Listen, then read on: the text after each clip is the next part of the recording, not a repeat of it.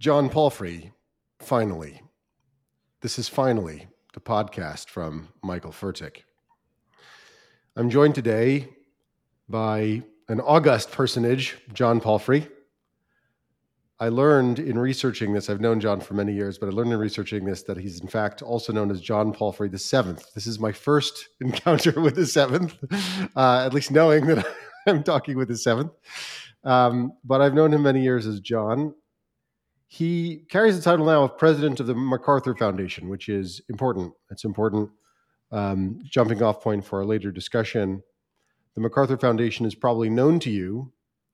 It's probably known to you because it is the grant making organization that gives the Genius Grants, the so called Genius Grants, which uh, celebrate uh, special human achievement. But also, the MacArthur Foundation gives over a quarter billion dollars of grants and investments per year in a variety of fields. And I understand they range from climate change to reducing jail population, nuclear threat, uh, journalism, and so forth. And John will tell us more.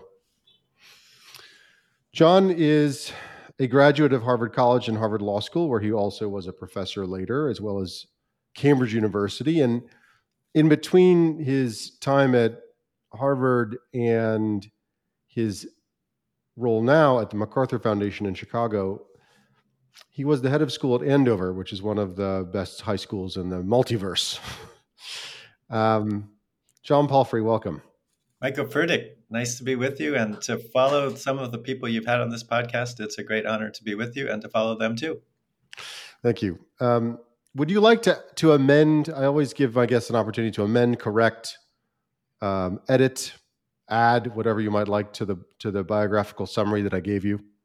You're so nice. No, I think that's all fine. And uh, you know, the I suppose the sum title of any human sum total is uh, probably includes some human relations and family and all the rest. But certainly, from a professional perspective, that all sounds good. Well, let's tell tell us about that. I I met your I got to know a little bit your wife Catherine many years ago, and and you have kids. Would you like to tell us about them? Sure. We have two great kids, Jack and Emmeline, and um, I'm glad to say my parents are also uh, uh, doing great and living on Cape Cod. They were also uh, academic pediatricians and professors uh, during their life, and um, that's always a part of I think wherever we come from is uh, is following following our parents and, and trying to to make the world a better place in, in ways that uh, you know would would inspire them too. Well, since you brought up your kids, how old are they now? May I ask? 18 and 21 in our kids' case. And and are they um, also aspiring to lives that will improve the lives of others, uh, as their parents uh, have, and as your parents have, and undoubtedly Catherine's parents have? I think we won't have done a good job of parents if that's not so, and and I certainly think they're well on track. But, uh, but as as I think as many parents do, it's it's uh, important not to not to script their lives too much either. Okay, John Palfrey, what ails America? Michael Fertik, whoa, a lot. That that is a big question. You know, I, I, am very focused at the moment on the state of our democracy and in uh, in its many dimensions. Um, one way to answer that question, there's quite an interesting effort that we're part of called More Perfect. I don't know if you've seen this, but it's a bipartisan effort led by um, uh, people like John Bridgeland, who was the George W. Bush uh, domestic policy advisor, and Melody Barnes, who was domestic policy advisor for President Obama and others, um, trying to look at the things that ail America uh, and its democracy and try to address them. And they range from things like um, uh, the election integrity process, as well as you know ensuring that people get to the polls and, and can vote to uh, civic education and the need to uh, have people step into the democratic process more actively than we do. Um, and and the part that I'm most focused on is is ensuring that we have good news and information in our communities and that we don't have uh, increasing polarization. So anyway, there are a lot of things that ail America, but I'm I'm interested in uh, the the cluster of things uh, that that speak to what we need to do to to shore up our democracy and have a stronger one for those same kids and and ultimately grandkids. Okay, so let, let me invoke history and ask if now is different from the past, in fact, or are we in a time when we imagine now to be different? Um, so let's pick up on the concept of ele- election integrity. Um, you are a student of history. You know well that um, the lore is, and there's a certain conventional acceptance, at least of a question about it, that John F. Kennedy's election for for his first election to, to the presidency was um, perhaps subject to some irregularities, for example, in the state of West Virginia, um, and and we could we could pick up not every decade, but we could pick up reasonably well known examples to students of American history of questions about election integrity in the past. Are we in a moment now that strikes you as special, unique, different, differently dangerous? Um, is it is it differently dangerous? If so, because of something called the internet or Russians or something, um, or is was it ever thus? And we just simply have to maintain the walls of the citadel yet again. Um, teach us something, and what's your perspective? Well, it's a, it's a great point, and it's crucial, I think, for us to remember uh, our history. And, and, United States history has um, so many great stories. It does not repeat its rhyme, as you as you know. Um, and so, no, I mean, certainly we've had concerns about the integrity of elections dating back to our first ones, um, and, and even before we were a republic. Um, no doubt there have been uh, you know concerns about our, our democracy such as it is. Um, so you know from the 18th century to today, there certainly have been um, irregularities in elections, ranging from the buying of votes to you know contested elections and so forth. I think what maybe a couple things are different about this one. Not you know I think this is a unique time, and I use that word advisedly um, in a couple of ways. One is, you know, for those of us who are um, ballpark age 50, just to um, sort of situate us in time, you know, none of the things that um, we have encountered have looked like this, right? So it has been a little bit. You kind of grew up in a sense that there were threats in the world, a nuclear threat, and there was, you know, threat of uh, of war of various sorts and so forth. But but the idea that democracy wasn't the best system and wasn't actually going to hold up election to election, that wasn't something you grew up, let's say, in the 80s and 90s, worrying too too much about.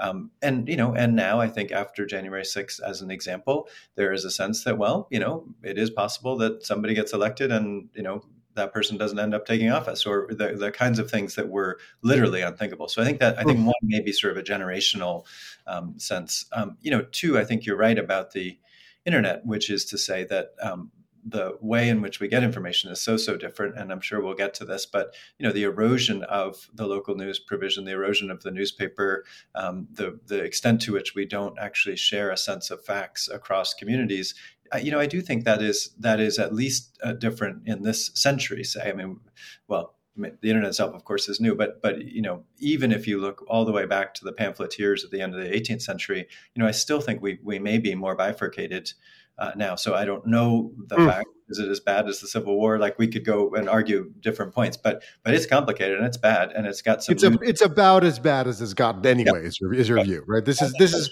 this is leveling up to about as bad as it's ever been. Yes, right. Maybe, uh, maybe let's call our, our worst moment 1861 or whatever like that. That maybe sure, easily.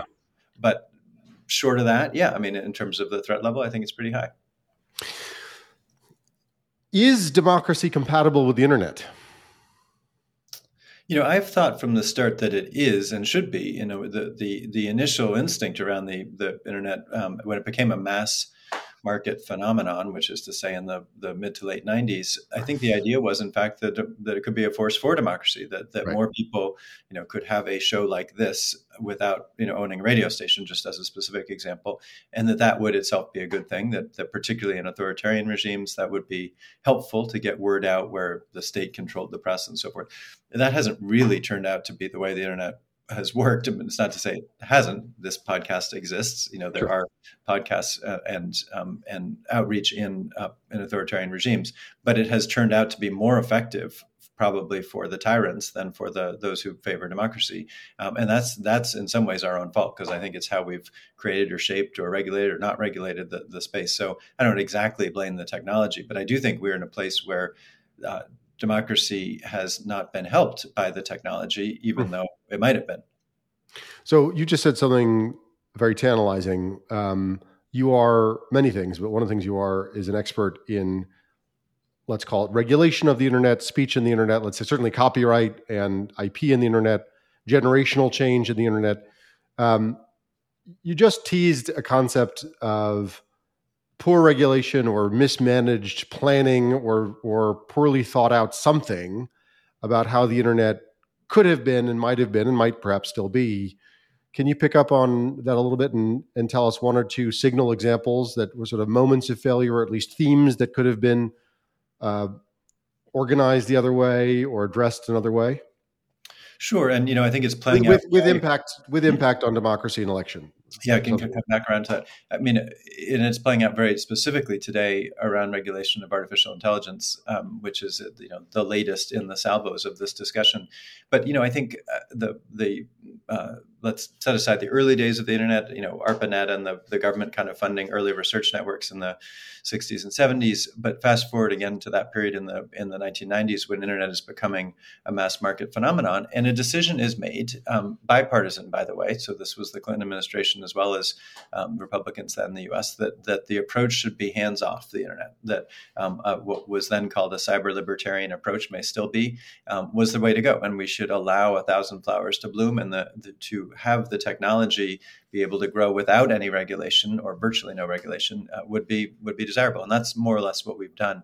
Um, so that sort of signal moment number one is in the late uh, uh mid to late 1990s. You know, there have been points along the way where we could have constrained it in various ways. So, if the first is sort of an open internet, then you've got social media. Um, we decide to treat most of the social media uh, companies the same way um, in a hands-off fashion, more or less, and they're regulated even less than other other companies. So there there are certain things which you know as a lawyer, you know the the, um, the ability to sue a company um, that is uh, not a social media company exists in one way, and if you are a social media company uh, or a technology platform, um, you are exempt from from certain lawsuits lawsuits. You know, that has resulted in no small part in the United States having the biggest technology companies, the world trillion dollar companies.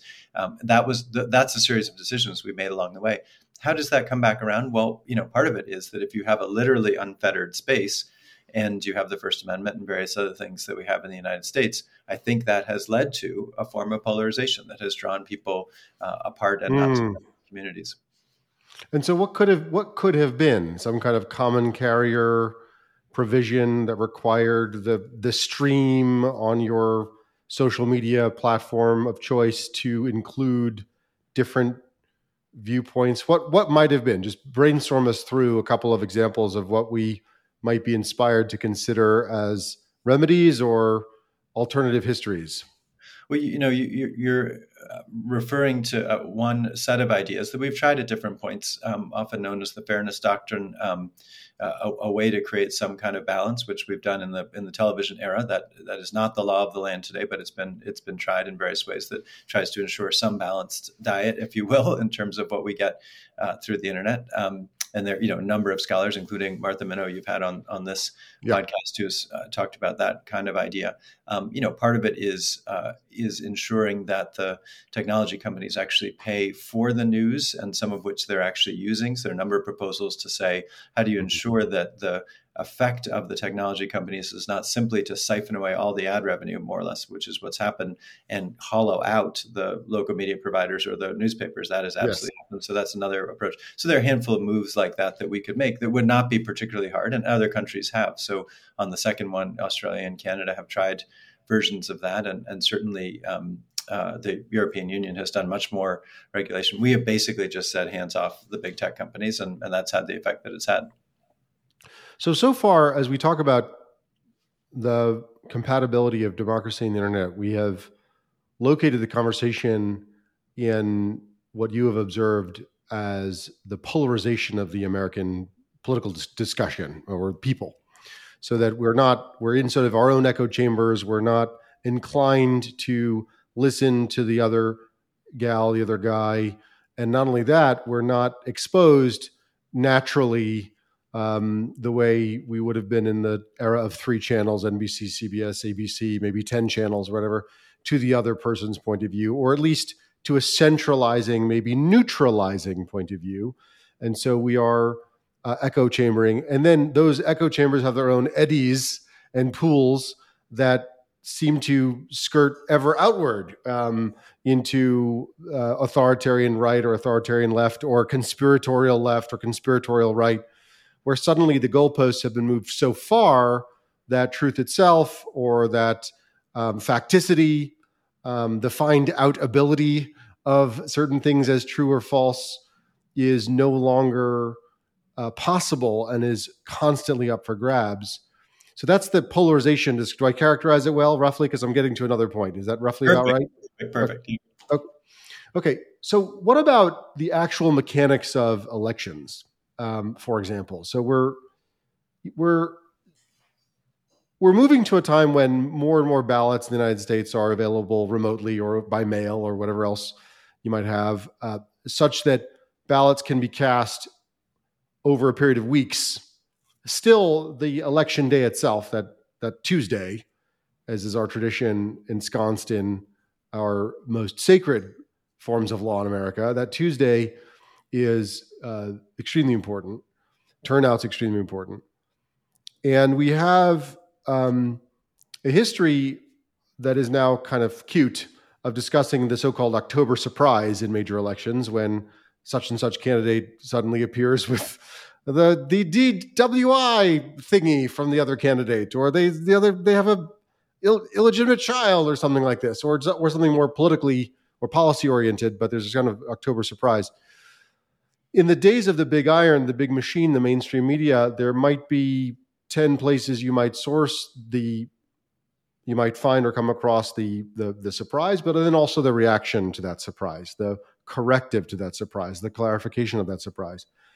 Do you think in the era of possible Russian interference in social media, in TikTok, and whatever it may be, there is enough time between the very early November surprise that I've now made up, um, the new version of the the the, the 9 a.m. surprise, right, um, and the corrective moment to actually have the the truth out enough that the the marginal voter will will vote in an informed way that he or she might not have voted but for the corrective. Or do you think that the time to correction is now so compressed because of the internet um, and it's so hard to do it that the surprise may actually be more powerful such a good uh, and complicated thought. You know, it, it, reminds me of how much I love election day. It's my favorite day of the year. You know, going out and casting a ballot and putting a little sticker on to say I voted, and you know, and okay. hopping on the bus and going to work. Like so, I, I to- there's a nostalgia I think that many of us have for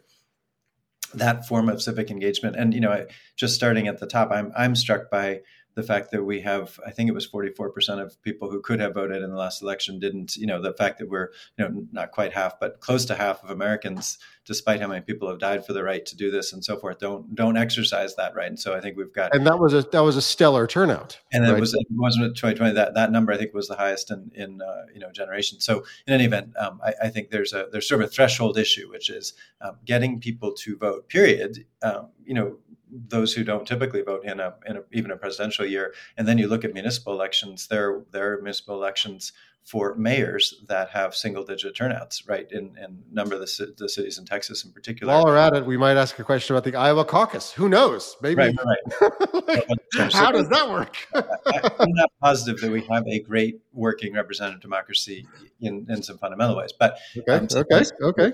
So even with so now we're talking about within the zone of people who do uh, decide to vote, um, you know, could they be, uh, could they have their uh, um, their vote torqued? And and I think the short answer is it is more complicated than it's ever been and requires a different level of um, sort of understanding of how the information flows work. I think it could cut in multiple directions. I mean, certainly Russian interference, um, you know, potential Chinese interference through TikTok and otherwise, those are um, those are real concerns. I also wonder a, scenario you didn't quite describe, but. Mm I worry a lot about micro targeting, which of course is um, increasingly possible, uh, plus the use of AI that could allow a nefarious actor in the very last hours, um, you know, before an election, whatever your your 9 a.m. surprise is, the, the day before, whatever the day, um, of the uh, turnout to target, let's just call it some vulnerable populations that uh, might or might not be likely to vote and, and put put out something about, say, a candidate's age or something they said the day before, a total false deepfake, right. really micro targeted and effective. And whether that's coming from Russia or it's coming from within or it's coming from wherever, you know, that that uh, ability is increasingly, you know, fairly straightforward with the technology. Um, you know, hard to recover, right, from that. How do you know that the person got that deepfake? How do you know that the person mm. got that you know that that disinformation at that last moment. So I think there are a number of variations. And and if you're hitting only ten thousand people, let's say in Michigan, right, correct, right, right, which is a which is a pivotal state at any kind of national election. how how might the observers who are who conceive of themselves as neutral observers, the forces for something called good, right? Neither left nor right, just trying to get the truth out. How could they even these these these observers even discover this micro targeting because it was so so micro targeted to that that population of just a few thousand people? Right. This is one of one of a handful of fears I have about about this particular cycle. Others don't share this fear. Don't think it's practical. But you know, I think it's it is exactly as you say. How would you know what happened, even if you could counter that misinformation in a timely way? You know, there there are a handful of things that can be done. Uh, one is uh, called pre-bunking. That that people are less likely to believe a myth that they've been uh, shared if they have already been sort of inoculated against that. There are you know a variety of things that you can do, but still, um, you know, very, very, very, very tricky. Um, you know, I think your your point about notoriously notoriously dictators are extraordinarily good at inoculating people against dis- disbelief, right? So correct, yeah. It's it's a, a long long used uh, strategy by many. It's the concept of the liar's dividend. I'm sure you know where if you tell somebody you know this this you know big lie and that somebody's going to um, come along and, and tell you that it's not true, and then when the media in that case tells you that the thing um, mm. wasn't true, then you said, look, they they were you know out to get you me off. They actually get a bump from that. The liar's dividend is is real. So exactly, it's a it can cut both ways. So I think a real challenge, and I don't I don't have a simple answer to it. The, the only thing I'd say is that that one of the facts you shared might cut in the other direction, which is uh-huh. the the mail in uh, about the, the fact that yep. something might be cast a month before, right? That that would um, uh, would undercut the ability of this, the 9 a.m. surprise for actually having all that much effect, right? So um, I actually think on some level it could be a huge positive. Okay, so let's let's so let's be brave. I, so I, I agree that the mail-in ballot is a, an antidote accidentally yeah, not, uh, right? intended to, probably right. Not yeah. intended to be. It's to the nine a.m. surprise, right? You if you if you've if you've mailed in your ballot a month earlier, well, then you're not affected by it. But let's let's just build on for a second. Do you do you think that the election mechanics ought to be reviewed now uh, in the 21st century? The election mechanics that were developed in the 18th century ought to be subject to review. Do you think there should be multiple rounds of voting? Uh, do you think that there should be um, never mind other mechanisms of voting, sort of first past the post or or whatever. But do you think there ought to be multiple rounds of voting or extended periods, or do you think that just turns people off further to their elections? Oh, I think we are way overdue for a, a huge scrub of our election mechanics. Completely. You are. You do. Okay. Arcane. Oh, yeah. I, I, think it's very hard to do. You know, people like Lawrence Lessig have been um, jumping up and down about this, whether it's a constitutional convention through to you know more specific um, uh, types of reforms. I'm very, uh, by the way, I think citizen assemblies are very uh, powerful ideas as, as an example. Um, so I think there are so many things that, that we could do by really thinking deeply about what our democracy ought to look like and how to how to ensure you know fair, fair and safe elections. And, and I don't think we do a particularly good job of that in, in let's call it 2024 America. Do you do you think an Article Five convention on whatever set of subjects is a good idea? And do you think it is a likely event in your lifetime? So, number two, vanishingly unlikely. Um, you know, we haven't amended the Constitution in some time, and and there's some.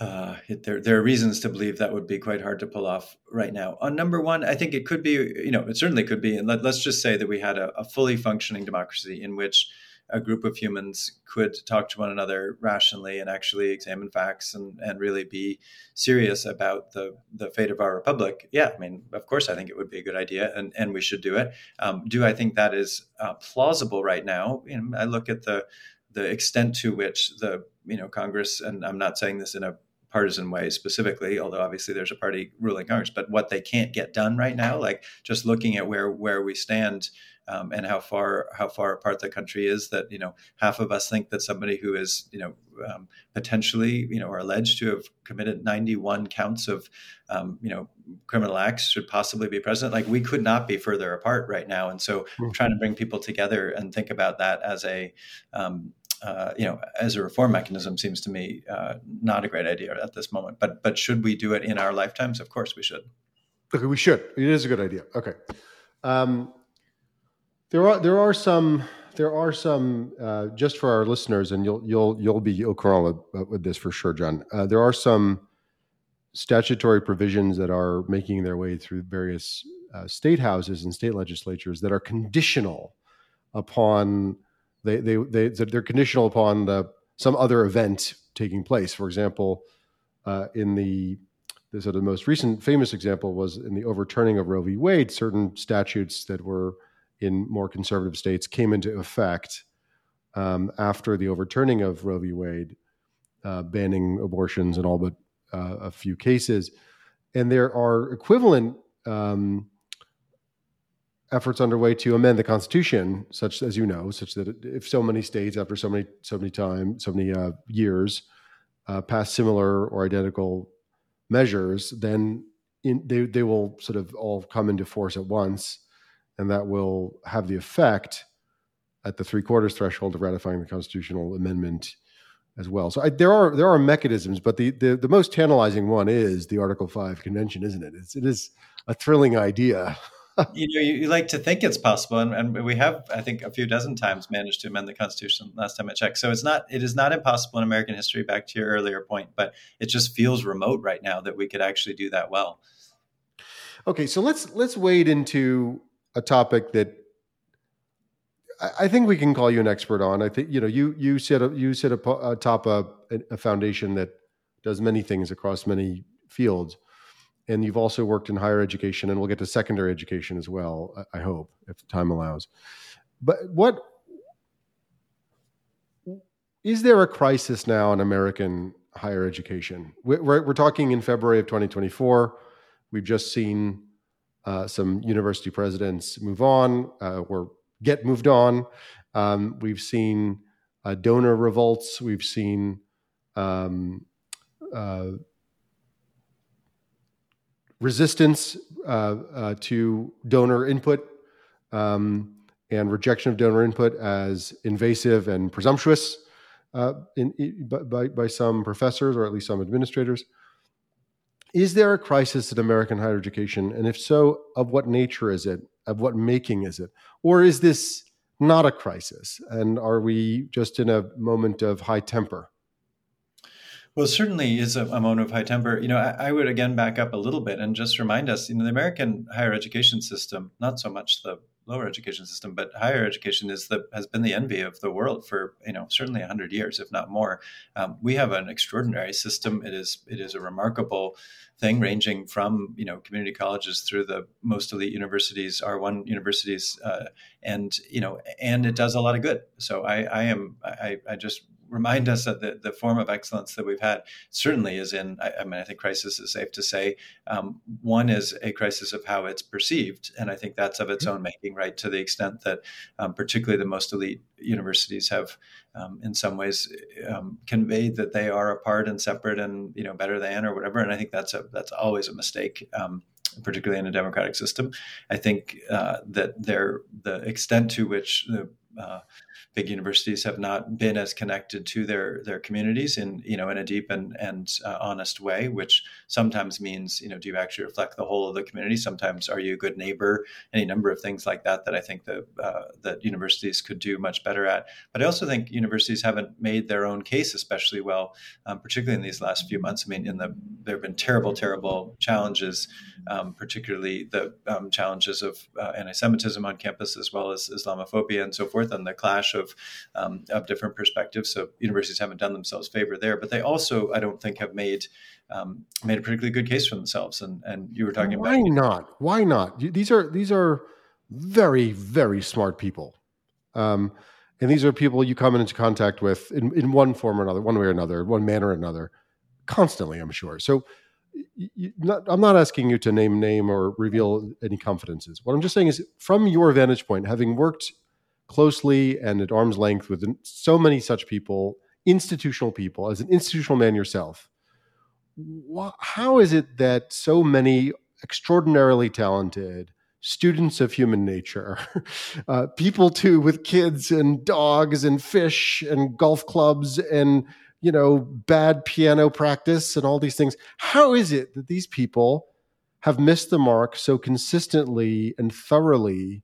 What happens inside the bowels of these institutions to make that possible, how does it go wrong so thoroughly and so consistently? And then how does that, well, before we get how does it fix, how does it go wrong? Like what happens? You know, tr- truly, I don't know the answer, and I, I think if I did, such a long-winded question. I was no, hoping, I was hoping for some kind of answer. Yeah.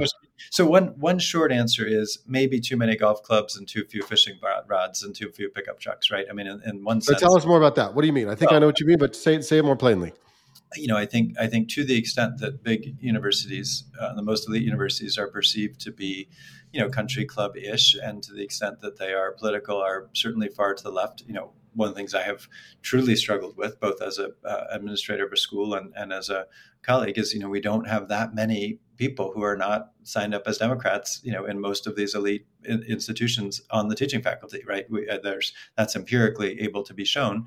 You know, I think to the extent that they then are perceived to be political actors by virtue of having such a such a huge tilt in one direction and accused of indoctrination and so forth. That, you know, I think that's that looks a lot more like golf clubs than looks like fishing rods and pickup trucks and what you know mm-hmm.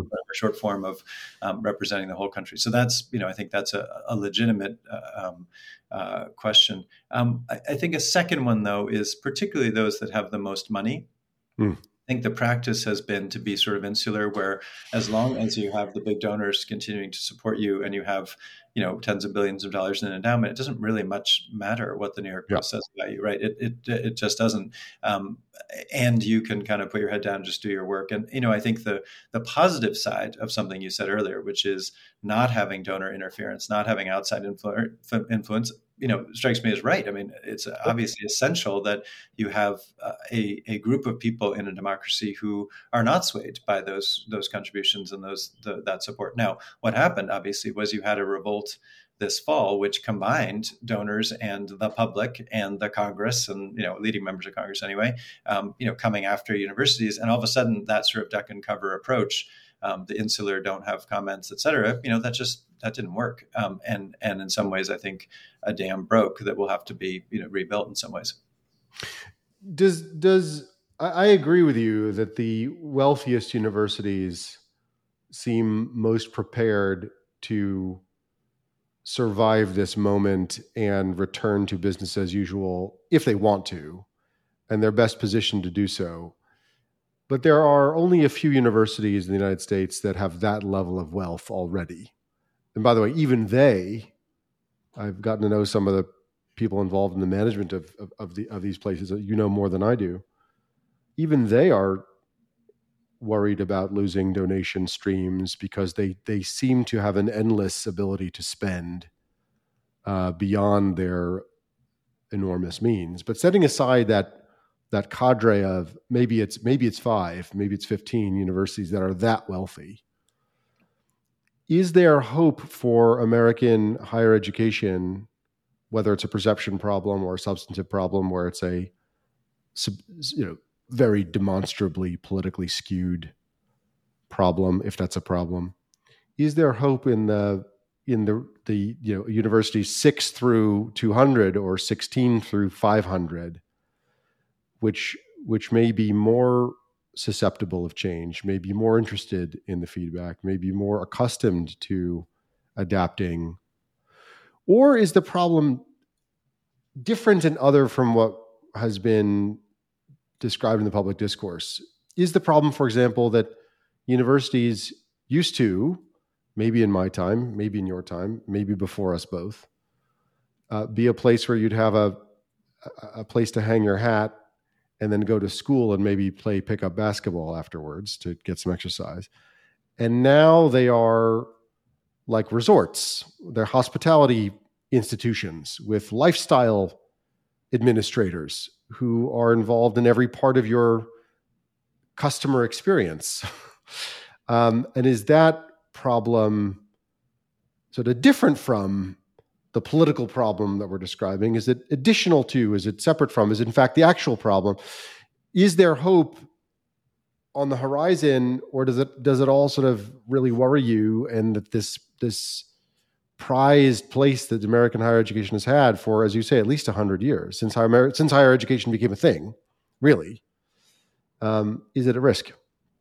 I think it is at risk, you know, I, I, and I certainly worry about those things too. I might reframe a little bit because I do think that for, let's just say, half of the college age students who are enrolled in college in America, roughly speaking, are enrolled in a community college or a two year institution of some Great. sort. And I think Great. those may be a little bit closer to what you're describing. It's an experience where, yes, you go get some classes and credentials, but you've got another job, you're struggling to make your rent. Maybe you get to play some pickup basketball on the side, but certainly certainly no concierge experience. Um, you know, and that's at least half of our, our, our students. And you know, I think some of those institutions, particularly, I would think about um, uh, city colleges in places like uh, Chicago and, and New York that I know a little bit. You know, these are amazingly important institutions and doing you know a different kind of crucial work. Um, so I think that's that's one one reframe. Um, and and to your point, I, I, think that within the as you go up this sort of wealthier or elite um, stack in various ways, I think a lot of mistakes um, have been made by a lot of people, and, in terms of what what's important for a variety of reasons. And a reset is necessary. A reset around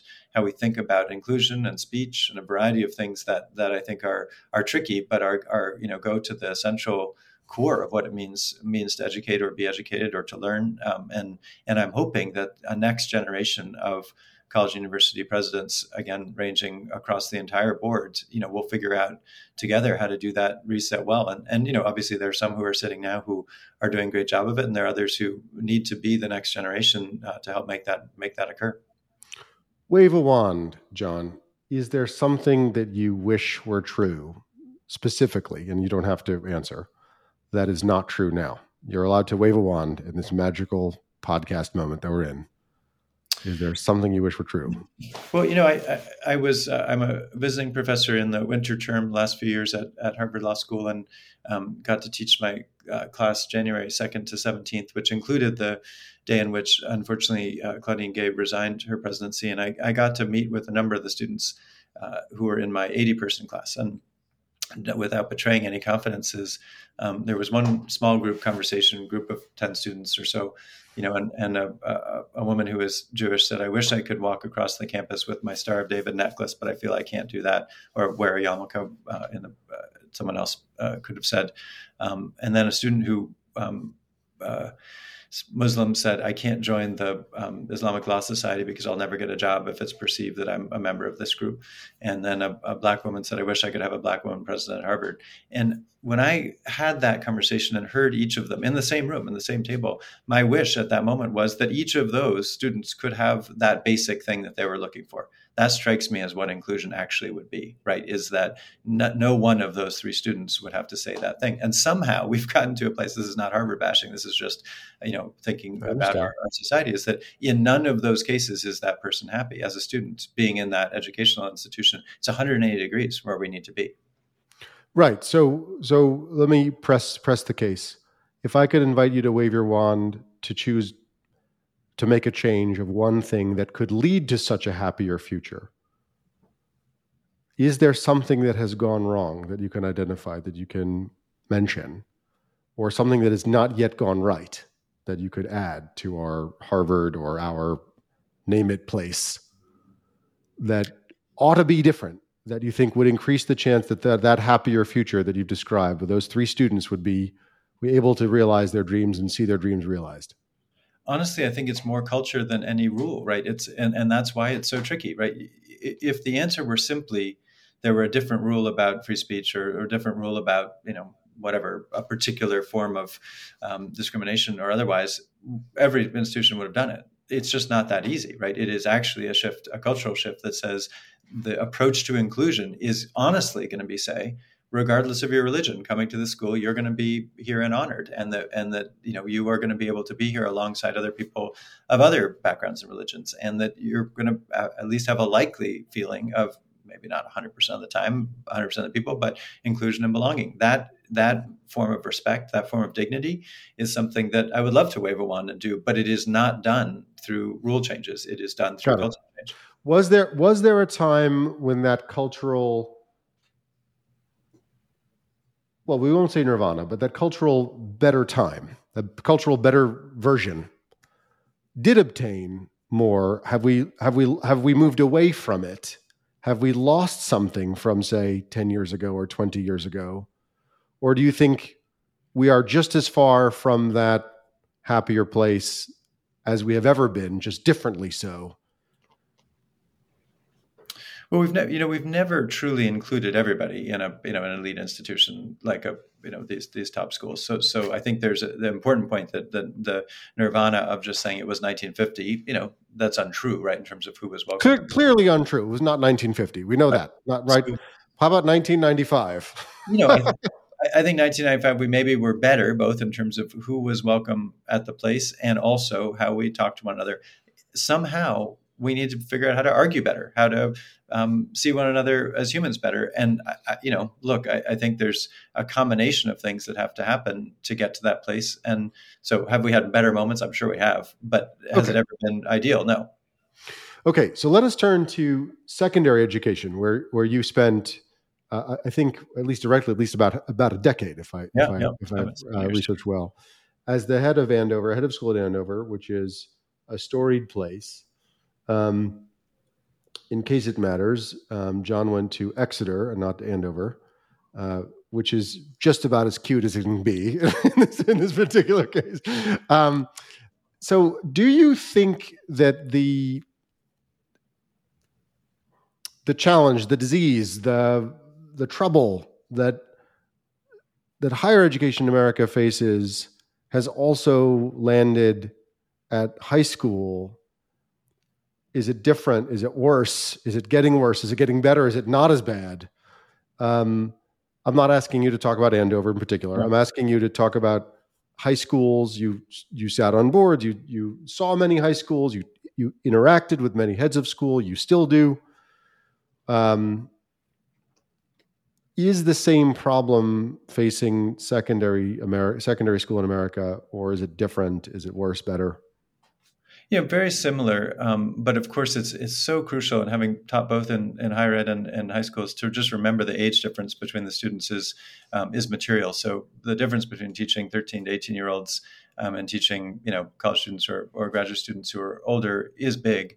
Um, but but I think many of those same uh, struggles are there. So um, the, a book that I wrote while I was head of school um, at Andover was called Safe Spaces, Brave Spaces, and it was because I felt that we in our, our own faculty discussions, our own community discussions, were, were saying you either had to be for free expression, which was identified with the right, uh, or on the left in favor of diversity, equity, inclusion, uh, obviously associated with the left. And my view, going back to our democracy point, is we actually have to have both. It's like having equality and liberty.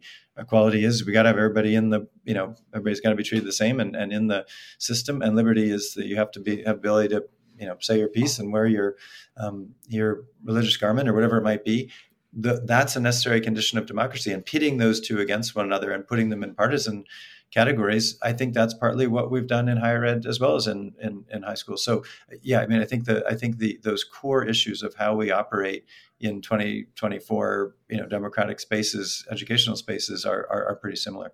How long will it take? Let's say we're at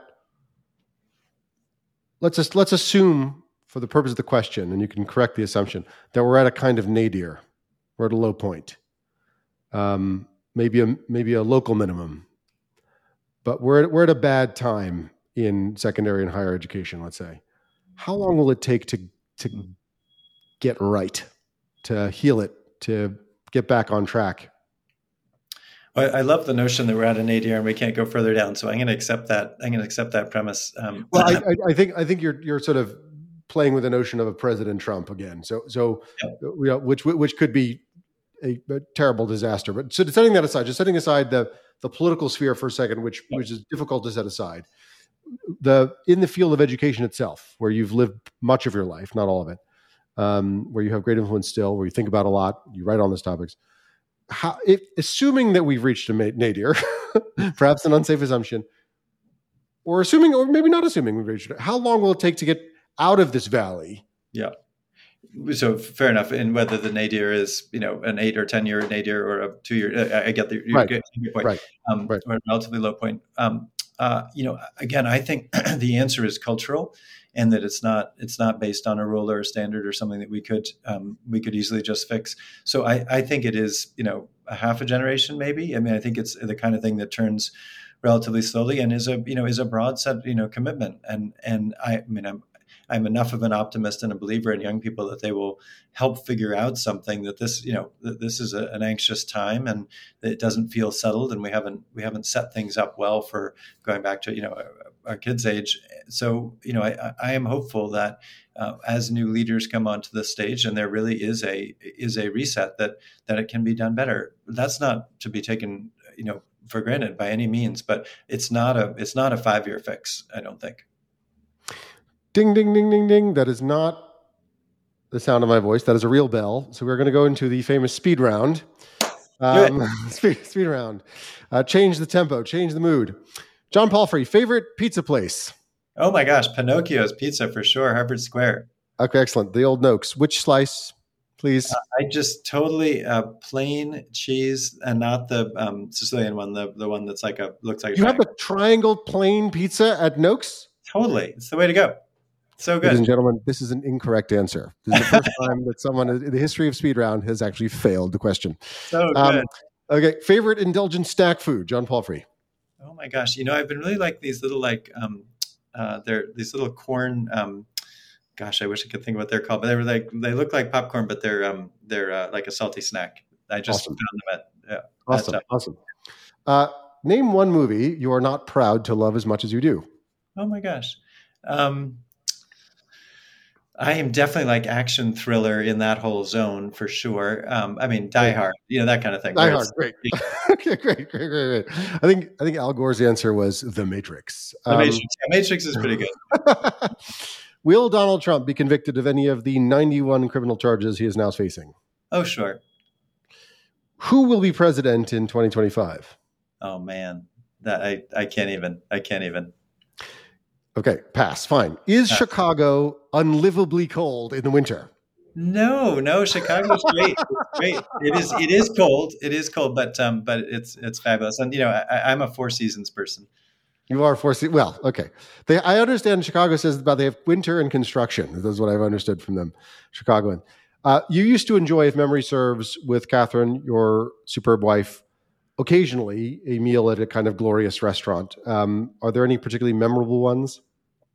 That's so nice. You know, um, I had this uh, discussion with my son recently, which is that um, uh, he told me that Boston has no Michelin starred restaurants and, and Chicago has like 30. And I said, that's not possible.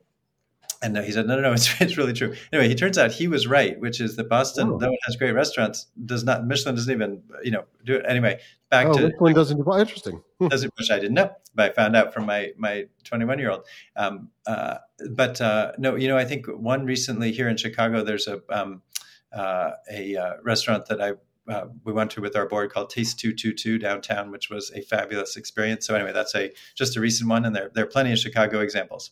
Great. And what are you reading now, John Palfrey? Wow, that is that is such a good question. Um, I am in in a have a have a you know big stack of things on on my desk right now. I'm I am focused on this question of uh, local news, um, and literally the the last book that I flipped back through uh, was our mutual friend Martha Minow has a book called Saving the News, and the yeah, we talked about it on this podcast. On podcast exactly. So one reason I'm flagging it. And though I had read it when it came out, she has a coda at the end um, in which she packs in a whole bunch of ideas of what could be done to save the news in America. And because we're trying to invest in this, I've just been uh, thinking through those ideas and others. Um, so that that's been the, the, the zone of my my reading recently. I see behind you on a shelf um, something with that. Is it a book or a collection of Maria Callas? Are you a a fan of hers? I am. I am for sure. Uh, you know, I th- that's 1950s Maria Callas, Tosca, yeah. 1953. Those are all CDs actually from uh, you know that collection that came out uh, remastered of, of all of her uh, all of her performances. There, there was only one. There was only one. She has not yet been refound. Um, okay, so getting back to we have a, a, little bit more time. Getting back to a more serious discussion. Um, I think I basically have have one question left for you which is what does it mean to be a liberal person in America today? Has that changed?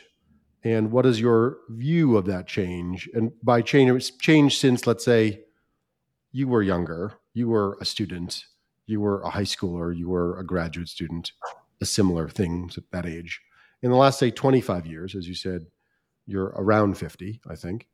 Um, in the last 25 years, has there been a change in what it means to be a liberal person in America? And are you satisfied with that change? You know, I, I think I'm satisfied with almost nothing that I experience in America. I love America, and I'm a very proud American. So it's not it's not that, but but I, we're in a we're an anxious moment, an anxious time, and I think it's I think it's hard to be and embrace you know any and all labels. And you know, you know, there's obviously always the tension between are you talking about kind of a 19th century liberal, or you're talking about a late 20th century liberal. There's there's all that. You tell us. You tell me.